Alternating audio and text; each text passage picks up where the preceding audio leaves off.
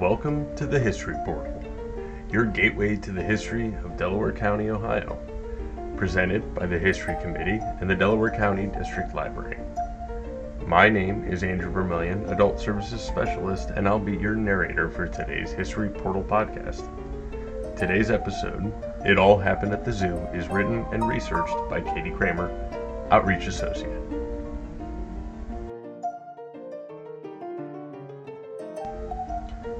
Today, the Columbus Zoo and Aquarium is home to more than 11,000 animals and roughly 600 species from all around the globe. The zoo complex is a recreational and educational destination that includes Zambezi Bay Water Park and Safari Golf Club. Truly, the Columbus Zoo is a world class establishment right here in our own backyards. But I want to take you back 100 years to the beginnings of the zoo when the area was mostly farmland and wilderness. We'd like to answer the question why did the Columbus Zoo end up in Delaware County? And what was the early history of the zoo and the zoo amusement parks? We'll take you on a tour from its inception through the 1970s.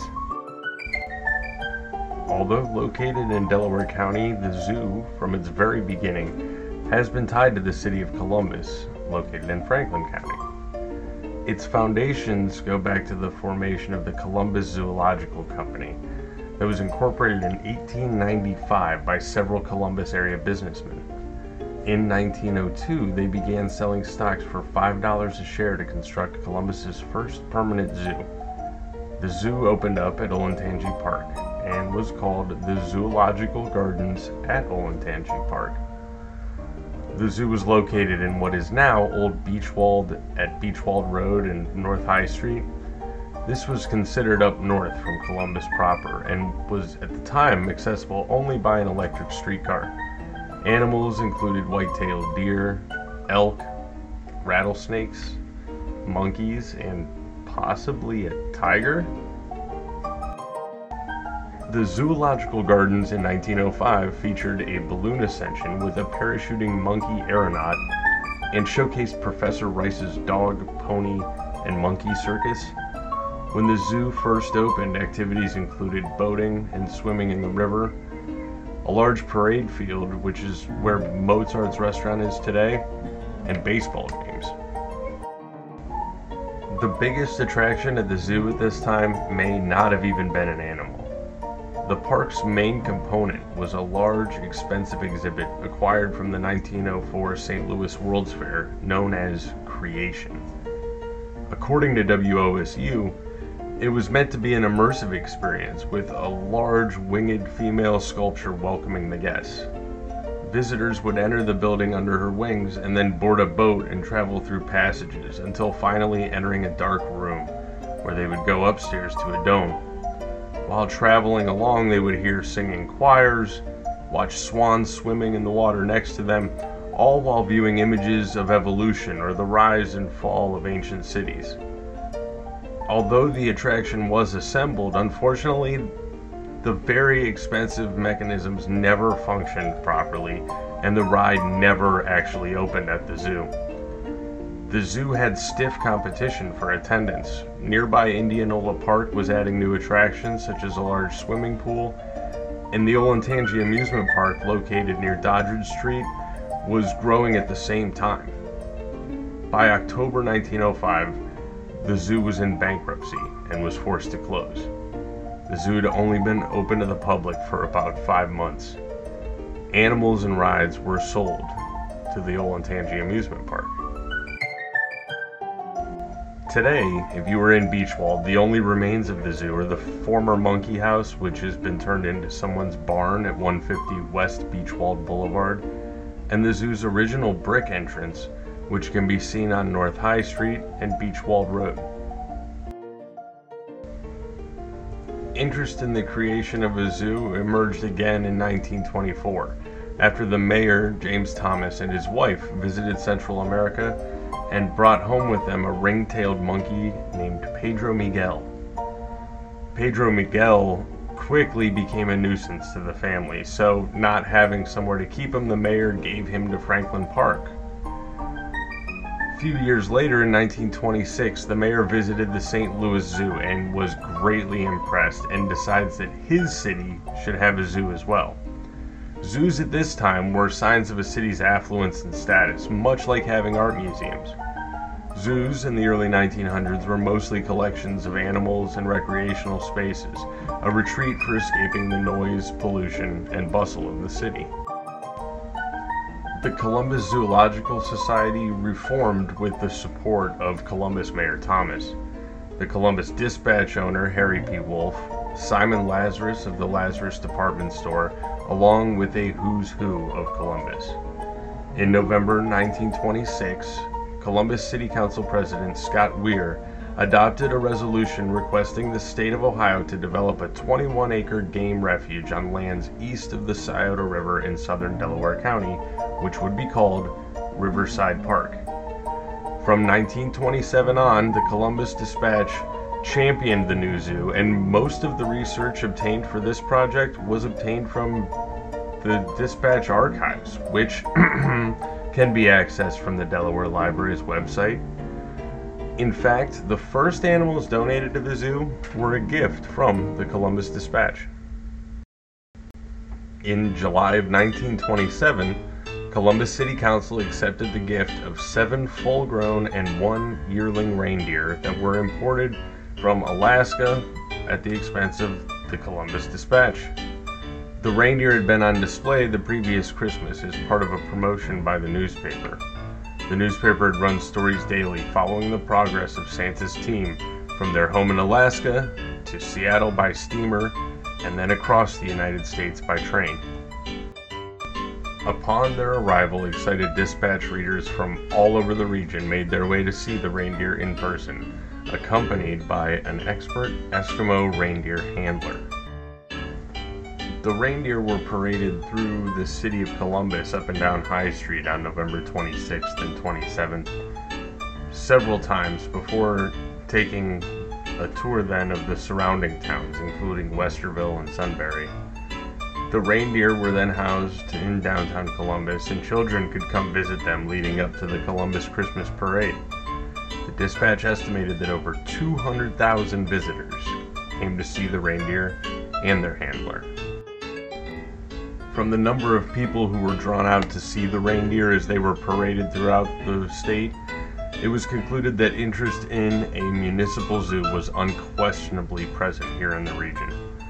The dispatch agreed to pay for the construction and labor of an enclosure. After all, the city needed a place to house the beasts. Luckily, the city had recently acquired land along the Scioto River when the O'Shaughnessy Dam had been built in 1925. The strip of land northeast of the dam alongside Riverside Drive had been called Riverside Park, and it was determined that this would make an excellent site for the new zoo. People from the city were already traveling out to the park to picnic and swim and to see the newly built dam, which was an attraction in and of itself. Early dispatch articles marketing the zoo explained that the area just outside of Columbus would be a recreation spot for families. Also popular in the area was the Wyandotte Inn, opened in 1929 on Riverside Drive, right beside the dam. It is interesting to note that several years later, Henri Perrot, chef to Presidents Wilson and Harding at the White House, purchased the building and ran a full service restaurant. The inn was managed by Gene Baring, local orchestra leader, and he booked vaudeville acts and floor shows almost always a party going on at the Wyandotte Inn. Also built in 1930 was the Shawnee Hills swimming pool on West Reindeer Drive, facing Dublin Drive on the opposite bank of the Scioto River from the zoo. All these recreational attractions and the fact that the land was already in the city's hands must have figured into the selection of this site for the Columbus Zoo. An early advertisement from the Columbus Dispatch declared Riverside Drive leading out to Riverside Park, Franklin County's most beautiful scenic boulevard.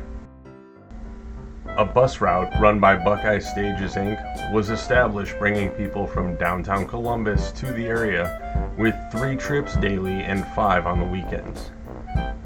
The bus route also promoted O'Shaughnessy Dam and for an additional fee went on to the Girls Industrial School in Rathbone.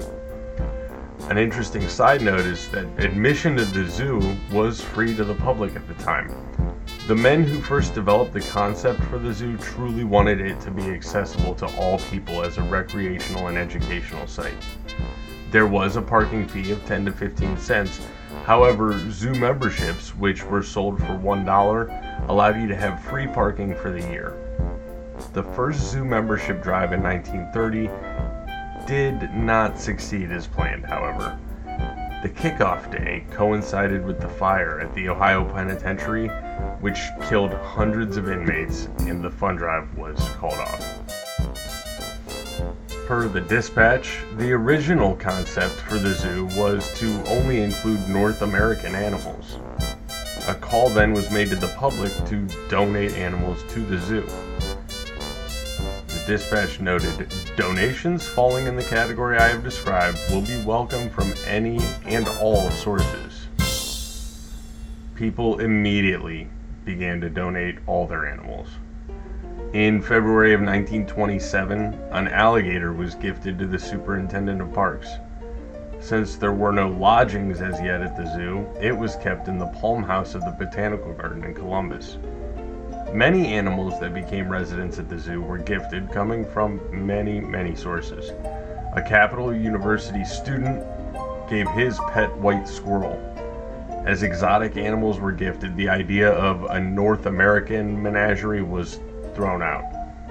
A pastor who had acquired two monkeys on a trip to South America gifted his pets to the zoo. Other animals were caught in the wild and brought over, such as Bengal tigers born in India. An article from 1940 showed that the zoo continued to accept animals from all sources, even at that late date. Many additions to the zoo started as family pets that people found they just could not care for the zoo accepted many ducks around Easter time that they just added to their existing pond, but they turned down cats, dogs, and even goldfish. The largest pet accepted was a bear, and the smallest was a mouse. The bear, named Carmichael, was given to the zoo from a woman who had acquired it in Canada and no longer thought her cellar was the proper home for it. Two alligators that were kept as pets in Florida were also given to the zoo in 1940. In 1930, a contest was held at Central High School in Columbus to design an entrance sign for the Columbus Zoological Park. The winner received $5 in gold, and his design was made into a 9 foot by 18 foot sheet metal sign that hung at the opening. The sign featured a bear in front of a large setting sun. Evidence that this new zoo was attracting much attention is supported by the emergence then of a sightseeing plane service that began in 1930 under the Curtiss Wright flying service that ran a short distance north of the dam. The first zoo amusement park opened in August 1930 across the road. It advertised rides, miniature golf, a fine dining restaurant, and dancing with a full orchestra from 9 to midnight, every night except Sunday. As the fall of 1930 approached, no winter lodgings had yet been built at the O'Shaughnessy location to house the new exotic animals that would not be able to withstand the coming cold Ohio temperatures. The solution was to transport the animals to the always warm Franklin Park Botanical Garden. Bengal tigers, lions, apes, and chimpanzees were brought to Franklin Park at the expense of the Columbus Dispatch. As you entered the building, just beyond the doors was a baby elephant, and then a wildebeest, and then two black bear cubs. Large birdhouses hung from the ceiling with over 150 birds, including parrots and macaws. Another large cage suspended from the ceiling held 20 common rhesus monkeys named the Katzenjammer family. Apparently, the bars that were used to hang the animal cages suspended from the rooftop can still be seen today at the Franklin Park Conservatory.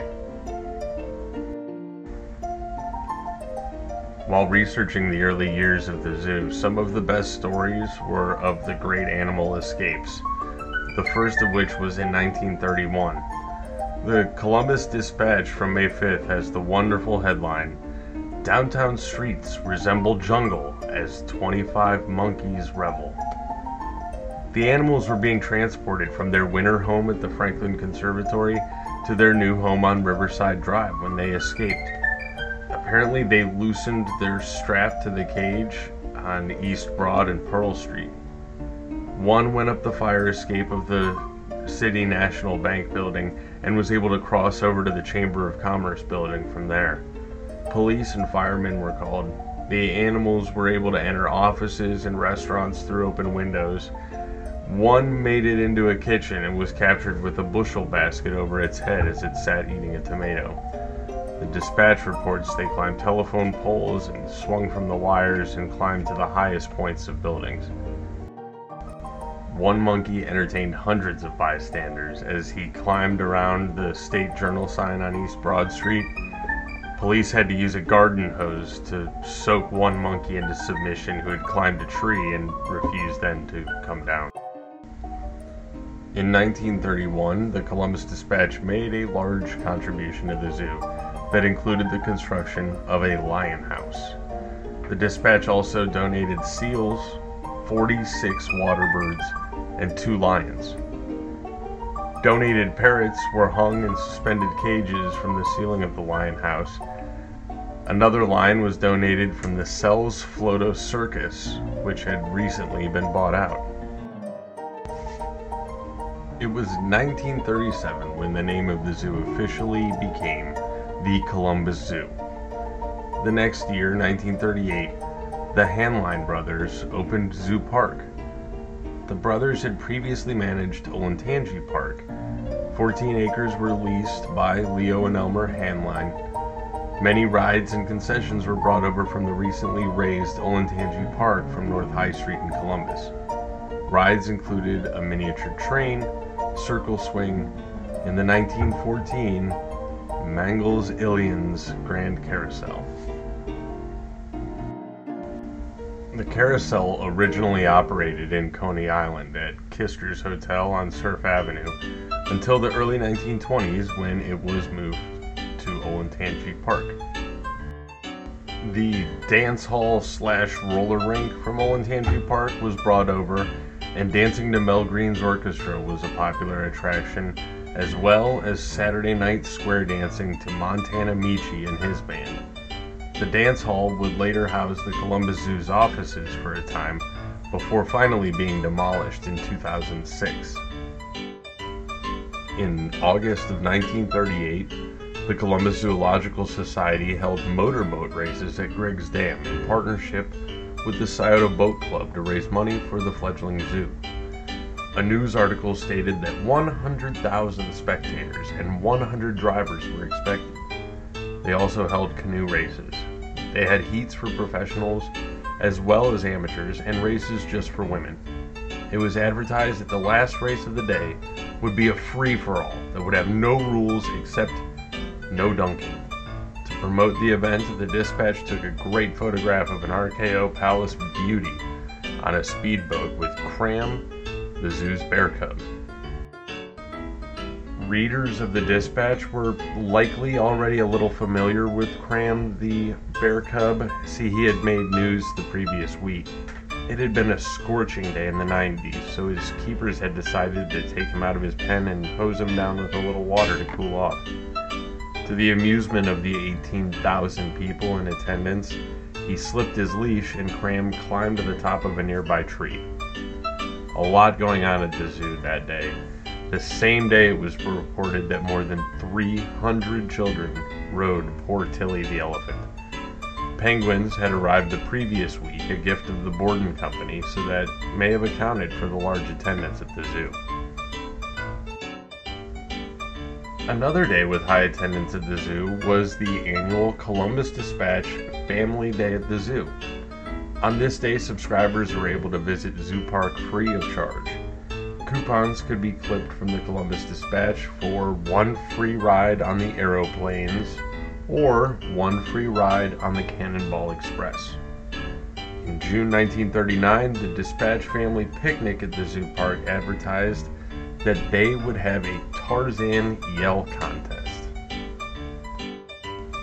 Playing in theaters in July of 1930 was the hit, the instant classic, Tarzan Finds a Son. Johnny Weissmuller, who played Tarzan in the movies and was actually a five time Olympic gold medal swimmer, visited the Shawnee Hills swimming pool across the river and demonstrated his swimming skills. Many of the early improvements and expansions at the zoo were the result of money given by the Works Progress Administration set out to stimulate the economy and create jobs after the Great Depression. The 1940 guidebook states that over $186,000 had been received through the WPA towards the zoo. In 1938, the zoo was able to expand after the WPA offered to construct several buildings, including the Pine Carnivore and Wagner Mammalia buildings. The Works Progress Administration also sponsored and produced the 1940 guidebook that was distributed at the zoo. It was written by the employees of the Writers Program of the WPA. The guidebook states that the admission was still free and parking was only 10 cents. The parking money collected was enough to pay the director of the zoo and the employees. The keepers were under the Columbus City Water and Sewer Department. The money collected from the sales of zoo memberships, which entitled people to a year's free parking, paid for maintenance and upkeep. The Zoo Guide from 1940 also says that 11,000 $1 memberships had been sold the previous year, meeting their annual goal. During the war years, the zoo promised that no essential items were being used in keeping up the zoo.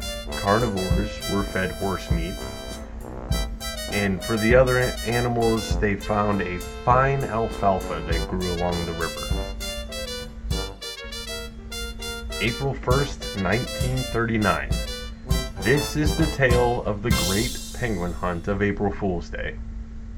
So starts the dispatch article from April 2nd. Three penguins escaped and took off for the Scioto River. The North High School Ornithology Club took to boats and helped catch one of the tiny swimmers. Nets were used and another was caught at the foot of West Lane Avenue cash rewards were put out and eventually all penguins were returned. Crazy as it seems, this was only the first time penguins would be loose on the Scioto River. So, about a month later, May 15th, 1939, Ella the elk leaps the fence at the zoo. The fence was reported to be six feet high. Ella is spotted then on Dublin Bell Point Road. Zoo employees and workers from the Wyandotte bottling plant took chase. Ella took down some 60 feet of fence during the chase. The elk ended up on Columbus Beagle Club's game preserve. Shetland ponies also escaped after her, but they were easier to catch. The next summer, 1940, the Columbus Zoo brought some new human attractions to the zoo that they hoped would attract visitors. Now remember, this is still in the era where zoos were more of a menagerie and elements of the sideshow or circus sometimes were incorporated.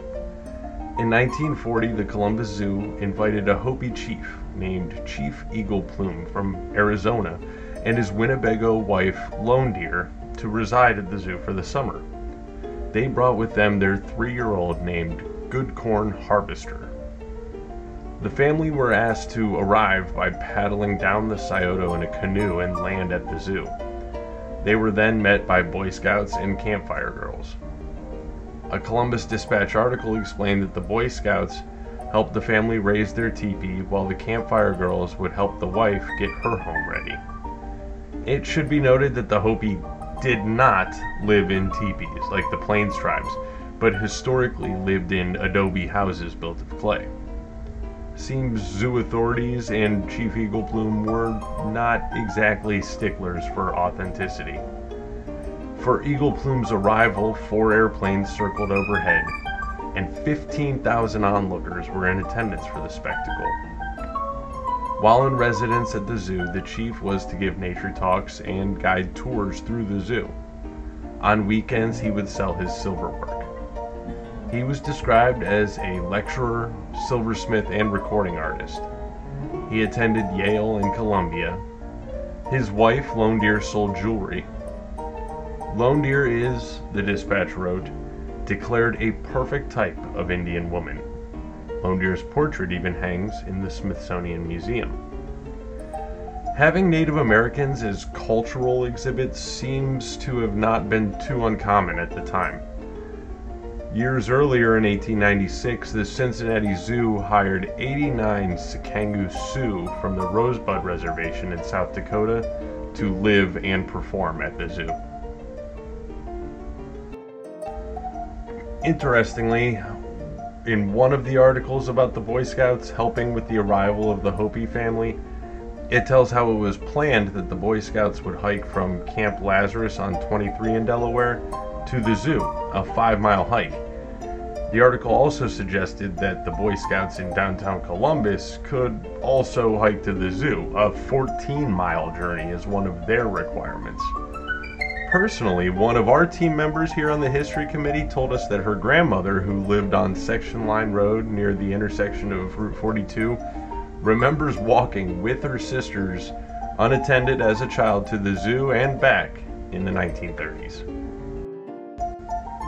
Meanwhile, at Zoo Park in 1940, they had begun to show outdoor talking pictures and held regular Saturday night wrestling matches directed by wrestling promoter Al Haft.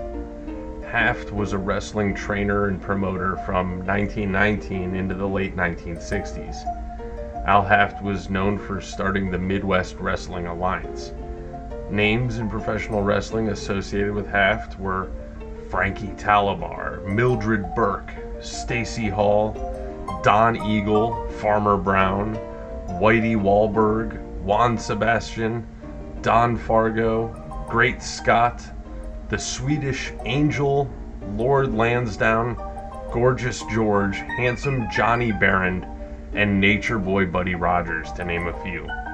In 1940 and 1941, the weekly two match free shows were held at the Columbus Zoo Park. Another attraction at Zoo Park in 1940 was Mickey Mouse Town.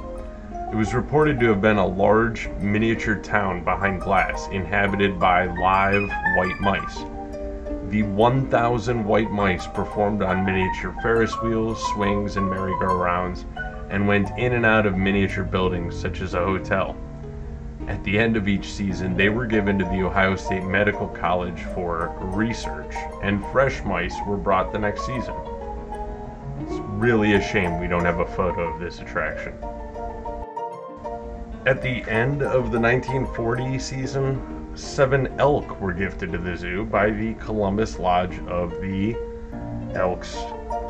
The Elks presented the animals as the climax of their annual picnic at O'Shaughnessy Dam as living symbols of their namesake. The Elks and the elk were treated to a show as two escaped rhesus monkeys raced through the zoo grounds before eventually returning to Monkey Island at dusk. Other animals donated from fraternal orders were an eagle from the Eagles and a lion from, you guessed it, the Lions. It is interesting to note that many of the zoo's first experienced animal keepers came from circuses. Circus employees at this time had by far the most experience working with large animals and training them. When the zoo first opened, they used firemen and police officers charged with taking care of the animals. In 1946, the zoo hired two herpetologists for a brand new collection of 75 snakes. In 1948, the Columbus Zoo hired its first real elephant man, Harry Parkhurst. Parkhurst's experience included working 58 years in circuses, including Barnum and Bailey. He was to work with Tansy and Cinny, who had been with the zoo for nine and seven years in 1948. According to the dispatch article, he hoped to teach them to lie down and sit up. The 1950s ushered in an era of expansion for the zoo. In 1951, the zoo obtained 70 acres east of State Route 257 from the Stanbury Estate. Also, in 1951, the city of Columbus took over operations of the zoo, and the zoo also acquired its first three gorillas. Construction was also started on the new aquarium. The dispatch touted the zoo as the eighth largest in size in the country. Membership drives were vital for the zoo. Parades in downtown Columbus were well attended affairs featuring elephants and bears and camels and clowns, oh my, visiting from the Shriners Circus. Local high school bands marched with the Queen and her court and 25 lovely models. A new Kiddieland within the zoo was constructed in 1955 with carnival rides. Next door at Zoo Park, they purchased a 12 foot by 18 foot television screen at a cost of $2,500. Floyd Gooding of Gooding Amusements purchased the zoo park from Elmer Heinlein and renamed the park Gooding's Zoo Amusement Park.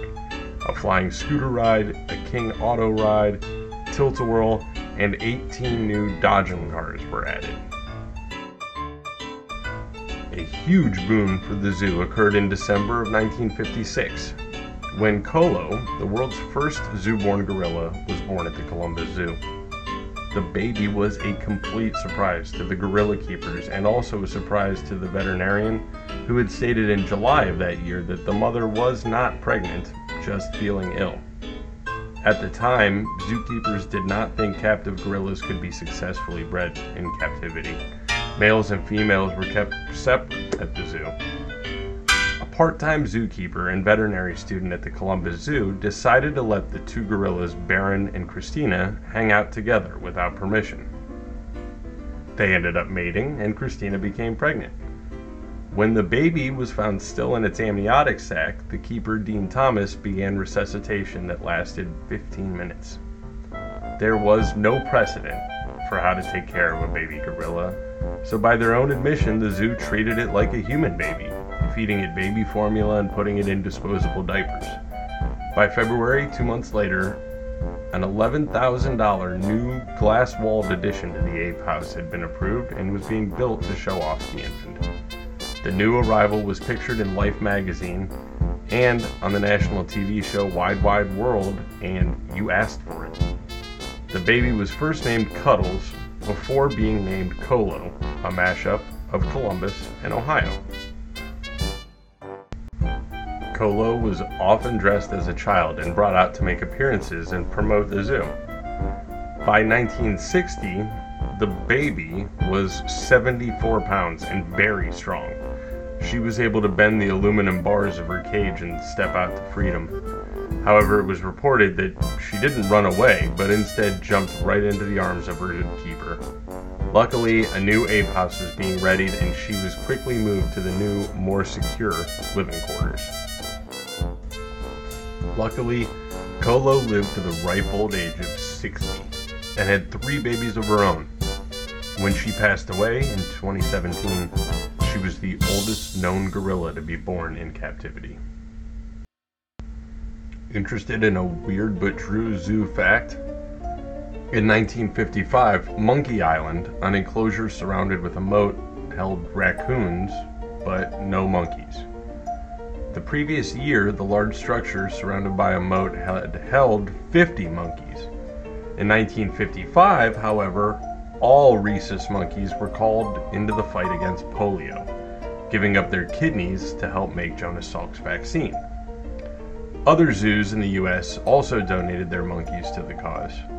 For the 1955 season, they renamed the island Davy Crockett Island and stocked it with raccoons. The sign over the island read, Rhesus monkeys, they have enlisted to help fight against polio. In 1956, new monkeys were bought at a cost of $35 per monkey to repopulate the island. Where else can you get so much for so little?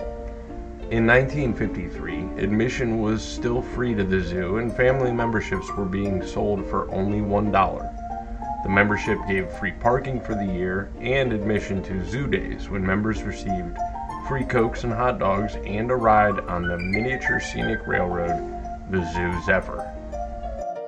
Some of the biggest days at Gooding's Zoo Amusement Park were for an annual promotion through the Columbus Dispatch. At first, these events were free, but as of 1938 were referred to as nickel days. The newspaper would reward subscribers with coupons for admission to the park for only one nickel. The largest crowd in zoo amusement history was on this day in 1958. They reported that 72 lost parents were returned to their children, selling 182,000 tickets at 5 cents apiece and that day's attendance was recorded between 60 and 70,000. The crowd there would have been able to take a ride on the Jet Flyer, a wooden roller coaster that had opened the year before. The featured new ride in 1958 was the Wild Mouse. Other new rides included Baby Whip, miniature octopus, and miniature racing cars. Plans were in the works for a funhouse, more unusual attractions included a mechanical clown band, which honestly sounds pretty terrifying, but I'd really love to see a picture of it. Throughout the 1950s, the zoo promoted its membership drives through a traveling zoo or zoo on wheels. From the photo we acquired, it appears just to be a box truck that had been painted to resemble a circus wagon that might have once paraded up and down the streets the zoo would take their zoo mobile to locations such as the Lane Shopping Center or to the home show at the fairgrounds. Small animals like tiger and lion cubs would be displayed to the public. The dispatch headlines in the 1960s and early 70s were dominated by great animal escapes. Earlier, we mentioned the April Fool's Day penguin escape of 1939. Well, there was another in 1962 Nine Humboldt penguins went AWOL and once again took to the Scioto River.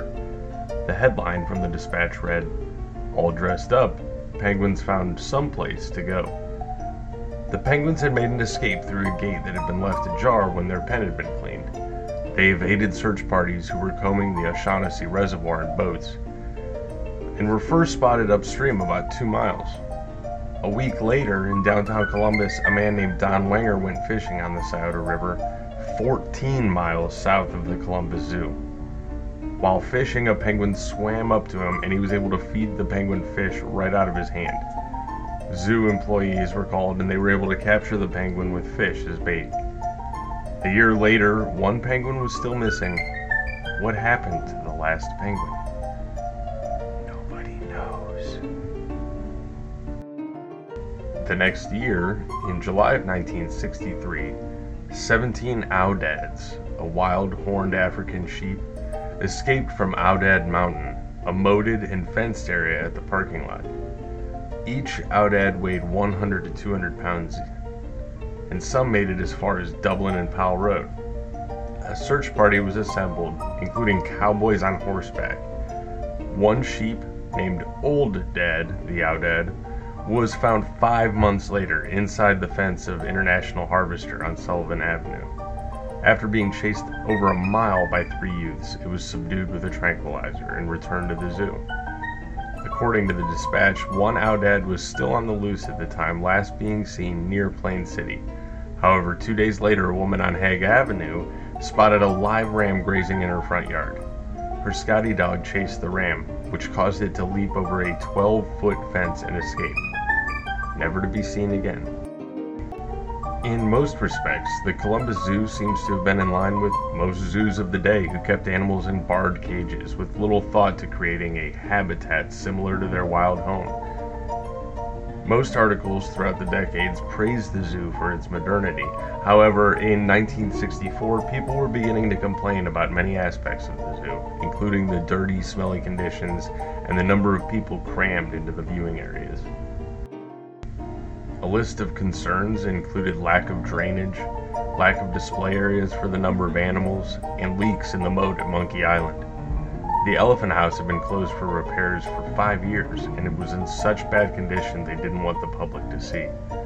The aquarium was also closed due to a window in the tank exploding, and the zoo didn't have enough funds to pay for new glass. Luckily, new resources came in 1967 when Columbus voters approved property tax increases to support the zoo. Further improvements to the zoo came with the hiring of Jack Hanna as executive director in 1978. Hanna eliminated barred cages and provided animals with larger habitats, much more like the animals' natural homes. Hanna also emphasized education and created business partnerships with the community to add revenue. Hanna ushered in the modern age of the Columbus Zoo. However, in 1982, Hanna caused ripples in the Zoological Society when he crossed the line turning the zoo into a circus, allowing a tightrope walker to cross the 80 foot tiger enclosure with the animals roaming below. Hanna later regretted allowing this stunt. Before we wrap up this podcast, how about one final animal escape story? In 1979, the dispatch caption read, Powell rooftops are haunted by escaped monkey. Three snow monkeys, or Japanese macaques, who lived on Monkey Island swam across the water, and climbed a hose to escape. One monkey returned, but two journeyed on through the treetops to some willows along the Scioto River. Jack Hanna tells the story in his autobiography, Jungle Jack My Wildlife, that chainsaws were employed to down the trees and regain access to the monkeys, but the trees fell toward the river and the monkeys escaped again. The next time they were spotted was on Seldom Seen Road. Because of this, the monkeys were named aptly Seldom Seen Jr. and Seldom Seen Sr. The monkeys were again seen in the Powell area foraging on garden vegetables, and the zoo was receiving complaints about ruined gardens. Others reported the monkeys eating crab apples from their trees and swimming in their pools. One was spotted on a garage roof on Brust Road.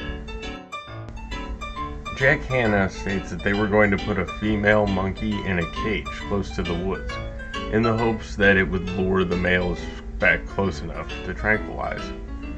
Five months later, Seldom Seen Sr. found his way back to a grove of trees outside the zoo, where another attempt was made to tranquilize him, but he was able to scramble to the water and swim across the river. The two monkeys eventually moved north up I 71. A truck driver reported that he tried to lure one of the monkeys into his cab with a sandwich.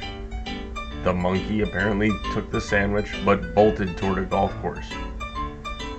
Keepers, apparently afraid that the monkeys would recognize them and take off again, dressed as golfers and showed up at the golf club with tranquilizer guns. But the monkey escaped again. By fall, the monkeys had traveled over 100 miles north in November, six months since their escape. Seldom Seen Jr. was found in a barn in Upper Sandusky and captured. Seldom Seen Jr. had led zookeepers, farmers, police, and game wardens, over 20 people, on a search for two hours once sighted. It ran from one barn to another, and then it took three hours to be enticed from the hayloft into nets. Later, Senior was located in a garage by a patrolman in Elyria a suburb of Cleveland, and he was returned to Monkey Island. The great monkey chase was finally at an end, and likely the zoo's most incredible escape story.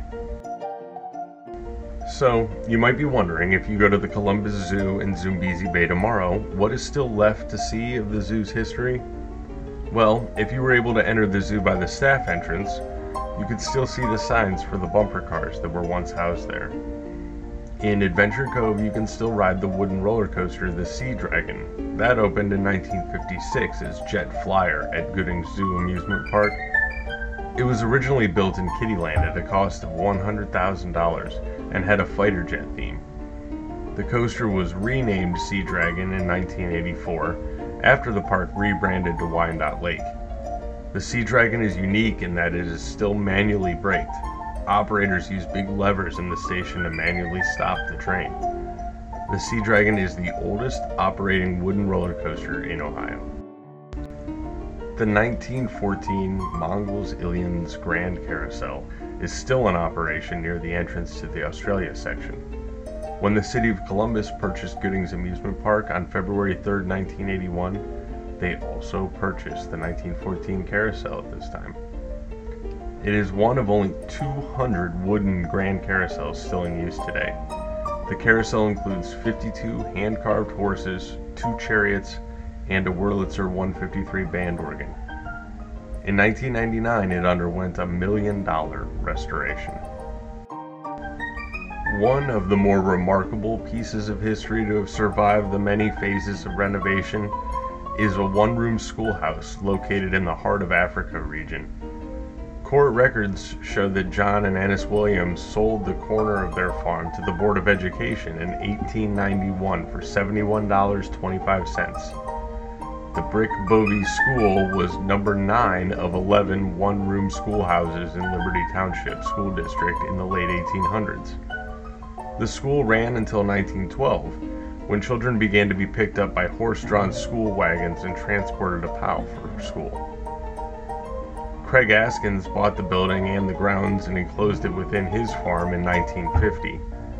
The land was later sold to the Columbus Zoo and was used as the stage and backdrop for drum and cultural lessons called the Mudiwa Schoolhouse Stage. Our researchers contacted the zoo reports the structure is not currently in use. Today, if you visit the zoo, you can appreciate the large, naturalistic animal enclosures and the emphasis on conservation and education. The zoo is indeed a point of pride for our community, but just like in the past, the zoo compound continues to incorporate bigger and better amusements and attractions that are not precisely animal related. Within the zoo, there are classic carnival rides, but also experiences such as Dinosaur Island and a 4D theater. Zoombezi Bay Water Park now replaces Wyandotte Lake, and Safari Golf lies on the south side of Powell Road. Animal escapes still do occur, maybe not as often, such as in 2011 when prairie dogs dug out of their enclosure and one refused to come out of a drain pipe. And the zoo continues to find fun and unusual ways to attract visitors, such as wild lights and brew at the zoo. The Delaware Library History Committee would like to thank Michael Krieger and Anthony Sabo of the Columbus Zoo for their help on this project, as well as the staff of the Powell Historical Society. Much of the research was accomplished through the use of the digital archives of the Columbus Dispatch, which can be accessed through the research page at delawarelibrary.org. More photos and information were obtained through the Ohio Memory website, also found at the research page. Please join us for our next podcast of the Delaware History Portal, brought to you by the Delaware County District Library.